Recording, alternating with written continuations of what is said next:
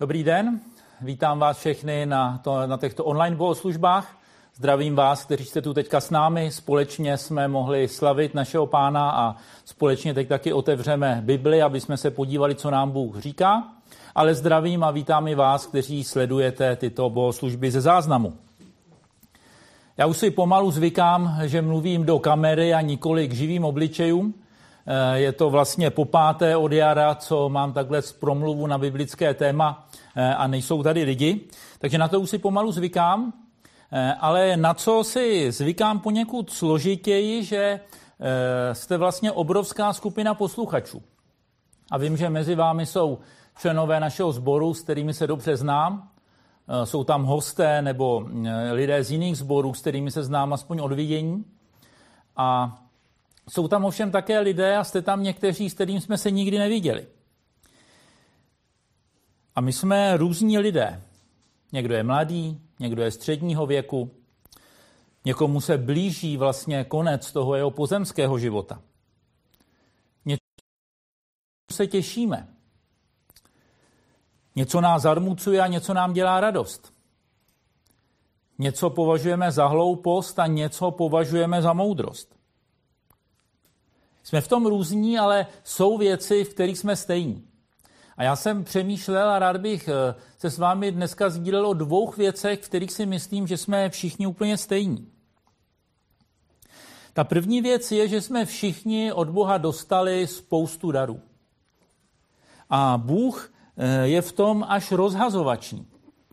Když pán Ježíš mluvil o tom a motivoval své posluchače, že mají být dokonalí, jako je jejich nebeský otec, tak něco mluvil o té otcovské dokonalosti a on říkal, eh, on, tedy Bůh, nechává své slunce vycházet nad zlými dobrými a déšť posílá na spravedlivé i nespravedlivé. On prostě takhle hojně rozdává ty dva velký dary. Slunce a déšť prostě dává všem. A někdo se tomu diví, Někdo se kvůli tomu dokonce zlobí, to zvláště ti, co se považují za ty dobré a spravedlivé a říkají si, že by mohli mít toho slunce a deště o něco víc než ty ostatní. Ale je to prostě tak. A jeden velký dar, který Bůh dal všem nám, je život. Dal nám, abychom e, žili na této zemi, stvořil nás, dal nám, aby jsme mohli žít ve vzájemných vztazích. A já nejsem moc snílek nebo romantik, ale někdy o něčem sním. Ale to jsme byli eh, na dovolené, eh, jsme si připomínali eh, s manželkou, slavili jsme 30 let společného života a byli jsme na horách a byli jsme na takovém jednom místě, který bylo skutečně krásný. Dívali jsme se z vrcholku takhle z takového pohoří dolů a já jsem nějak sněl a říkal jsem si, jak to muselo být krásný, když Adam s Evou byli v ráji. Ještě předtím, než přišel hřích, když chodili po té zahradě Eden. A tak jsem si to nějak zkoušel představovat a říkal jsem si, dneska už to není tak krásný. Ale přesto stojí za to žít život na téhle zemi. A druhá věc, v které jsme, na, které jsme na tom úplně všichni stejně, je, že Bůh projevuje svou milost. A jeden projev té milosti je, že on ohraničil náš život na této zemi. V žalmu, eh, v žalmu 90 tam žalmista říká, říká, časy našich let je jich 70 a je-li člověk při síle 80. A samozřejmě někdo zemře, zemře dřív a jsou mezi námi lidé, kteří jsou staletí. Ale ten věk ze žalmu něco mezi těmi 70 a 80. To je takový průměr pro většinu lidí. A možná si říkáš, co je to za milost, že náš život je omezen. Smrt je bez sporu satanova zbraň, Satan drží skrze smrt, v, strach ze smrti v, v lidi vlastně v, nějaké, v nějakém otroctví. A my žijeme v době, která se snaží odsunout myšlenky na smrt a vyhnout se setkání s mrtvým tělem. To začalo tak někdy v druhé polovině 20. století. Do té doby lidé umírali většinou doma A už malé děti se setkávaly s tím, že prostě v té hlavní místnosti třeba toho vesnického stavení prostě ležel v otevřené rakvě jejich dědeček nebo ležela jejich babička. Ale od té poloviny minulého století se snažíme vytlačit smrt z našich životů. Já si vzpomínám, jak mě skoro před 20 lety zemřel můj tatínek. Eh, on zemřel doma a my jsme úplně vyděsili naši sousedku. Ona se totiž dozvěděla, že po té, co tatínek zemřel, tak jsme mu vlastně poskytli tu poslední službu a eh, oblékli jsme ho do, těch, do toho obleku, v kterém pak byl pohřben. A ona byla vyděšená říkala, jak jste se mohl dotýkat mrtvého těla.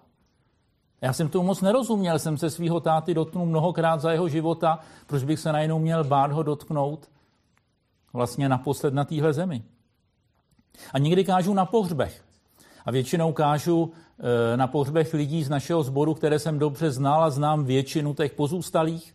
A je pravda, že e, je to prostě vždycky nějak smutné, když se s někým loučíme, ale současně radostné, když, někoho, když víme, kam jde a vyhlížíme ten čas setkání s ním po vzkříšení. Ale před několika lety jsem byl požádán, abych kázal na pohřbu jedné ženy, která uvěřila už v poměrně vyšším věku, už ve vyšším středním věku. Já jsem ji znal, ale neznal jsem vlastně nikoho z té rodiny. Na mě se obrátila její dcera, která sama nevěřila, ale protože věděla, že ta její maminka věřila a měla zájem, aby prostě pohřeb byl křesťanský, tak mě požádala, abych přišel eh, promluvit na to poslední rozloučení. A před tím posledním rozloučením nastala taková jako trapná situace. Ona ta dcera se chtěla jít naposled vlastně rozloučit s tou svojí maminkou, podívat se na ní v rakvi, jenomže tam nechtěla jít sama, ale nikdo z těch příbuzných nechtěl jít s ní, protože všichni vlastně měli určitý obavy se setkat s tím mrtvým. Tak jsem tedy nabídl, že bych tam, jestli jim to nevadí, bych šel já s ní. Nějaká její příbuzná zajásala říkala, výborně, pan farář by tam mohl jít. A tak jsem tam šel s tou, s, s tou ženou, která byla vlastně moje vrstevnice, aby se rozloučila se svojí maminkou. A jsem viděl ten strach ze smrti. Ale my se smrti nemusíme bát. A nemusíme ji odsunovat někam daleko. Vrátil bych se k té otázce, proč považuji to, že eh, Bůh omezil náš věk za milost. My toužíme po věčnosti. Toužíme eh, být v tom Edenu, kde žil Adam s Evou a kde by to bylo krásný žít pořád. Ale ta realita je jiná. Nyní žijeme na porušený zemi, kde jsou porušený vztahy a kde máme porušený tělo. A svým způsobem by to bylo strašné, kdyby ta realita tohoto světa přes všechnu krásu života na něm trvala na věky. Pavel eh, psal do sboru do Korintu. A v druhém dopise do Korintu ve čtvrté kapitole, on tam od 15. verše píše. On tam předtím vlastně mluví o tom, že ten poklad máme v hliněných nádobách našeho těla a od toho 15. verše píše, Vždyť to všechno je kvůli vám, aby milost rozhojněná skrze mnohé lidi rozmnožila vděčnost ke slávě Boží. Proto neochabujme, i když nás vnější člověk chátrá. Ten vnitřní se však den ze dne obnovuje. To naše nynější lehké soužení nám totiž působí nesmírně veliké břímě věčné slávy. Když nehledíme na věci viditelné, ale na neviditelné. Neboť viditelné věci jsou dočasné, neviditelné však věčné. Ten vnější člověk, to naše tělo, prostě chátrá. Byl jsem před několika lety eh, na preventivní prohlídce u své praktické lékařky a ona koukala do těch papírů a říkala, vy jste nebyl dlouho na rengenu páteře, tak mě poslala na rengen, pak jsem přinesl ten rengen, ona si ho takhle, měla takhle ten rengen, tak mě také koukala, se podívala na mě, koukala se na ten rengen, zakývala hlavou a říkala, chátráme, pane inženýre, chátráme. A poslala mě na rehabilitaci a díky bohu eh, ten lékař na té rehabilitaci říkal, že to není nic dramatického, ale je pravda, že prostě to moje tělo je jiný, než bylo, když mě bylo 20. A řekneš si, to je všechno pro starý lidi, jenomže když je někomu 15, tak mu připadá starý každý na 30. A naopak jsem nedávno volal jedné staré, staré člence našeho sboru, ona je v domově pro seniory mimo Prahu a její mm, přes 90 let. A během toho rozhovoru ona mě říkala, no jo, vy mladí. A e, někoho to může rozveselit, že mě někdo považuje za mladého, ale je pravda, že když já jsem se narodil, e, tak ona už byla žena středního věku. A starosti s porušeným tělem mají úplně všichni. Mladí muži sledují ty fotografie těch svalovců vypracovaných pomocí anabolik a jsou zneklidněni, že tak nevypadají. A mladé ženy to mají ještě těžší, ty se poměřují, jestli mají ty ideální míry a sledují ty, mm, eh, ty krásné ženy vycpané silikonem a říkají si, taková nejsem. A mám pro vás špatnou a dobrou zprávu. Ta špatná zpráva je, že ani anabolika na růst valů, ani implantáty nevyřeší to, pokud se nepřijímáš. Pokud se odmítáš, nežiješ tu identitu, kterou ti Bůh dal, tak ti tohle nepomůže. Ale pak je tu dobrá zpráva. I s různými tělesnými nedostatky můžeš v Kristu, když máš jeho přijetí, zakoušet, zakoušet to sebe přijetí. No a ti vyššího věku, ty už netrápí to, jestli mají pekáč buchat na břiše nebo mají ty ideální míry. Možná je trápí to, že už tolik nezvládnou.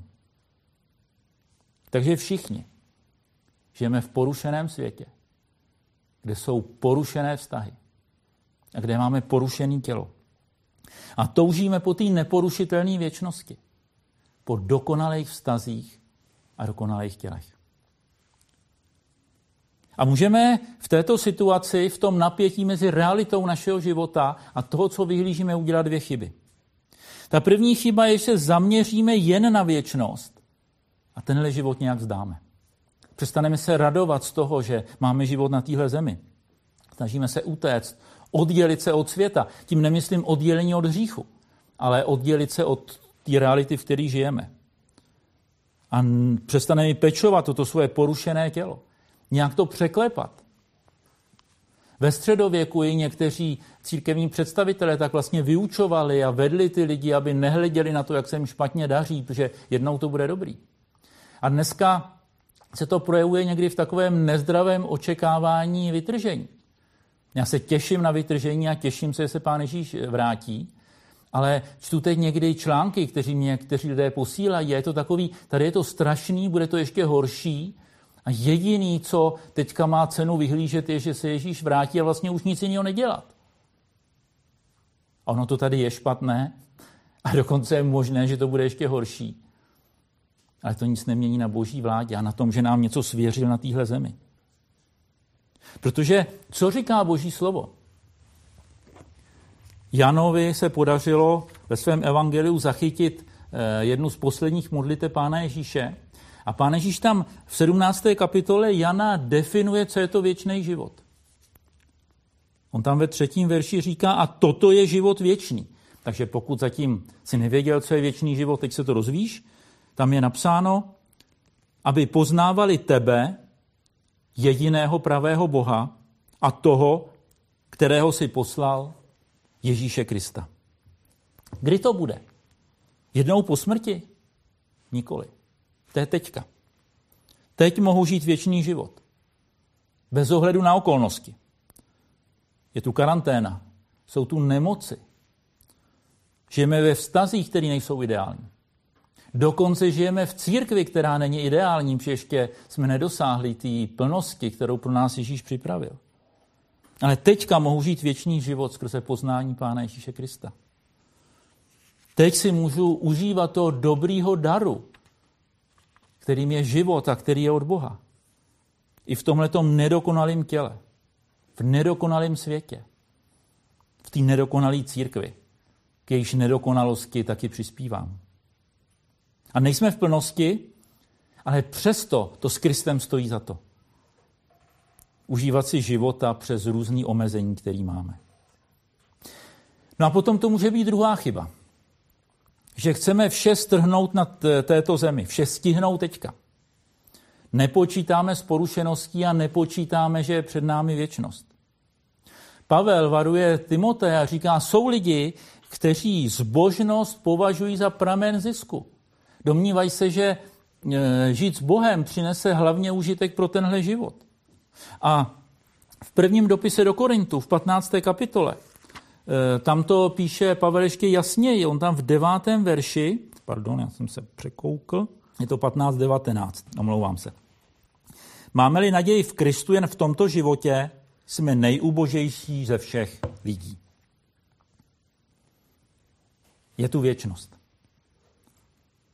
Nic mě neuteče.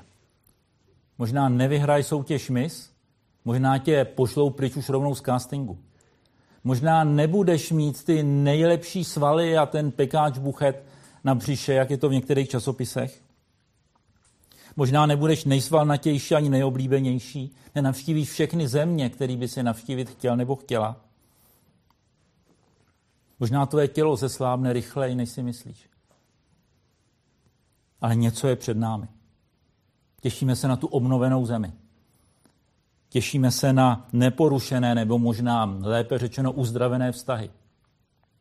A těšíme se na nový tělo. Co to někdy představuju. To bude super. Už nebudu mít žádný plomby v zubech. Když vás potkám, tak nebudu potřebovat dioptry, abych vás poznal. A taky mě nebude už nic bolet. Jsou před námi nádherné věci. A tak žijeme naplno realitu tohohle života a vyhlížejme věčnost. Teď poznávám otce a jeho syna. Je to zatím nedokonalý? Jednou to bude v plnosti? Ale důležité je to teď i to, co bude. A tak užijme si tento život. Přinesme z boží milosti ovoce v tomto životě. Neprojdeme jenom nějak tím životem, ale přinesme něco, co bude mít hodnotu pro věčnost. A těšme se na vzkříšení. Pavel o tom celým píše v té, eh, v té 15. kapitole prvního dopisu do Korintu a nemáme čas ji teďka celou přečíst. Ale rád bych na závěr přečetl jenom několik veršů. Tak je to můj při vzkříšení mrtvých. Zasévá se v porušitelnosti, vstává v neporušitelnosti. Zasévá se v potupě, vstává ve slávě.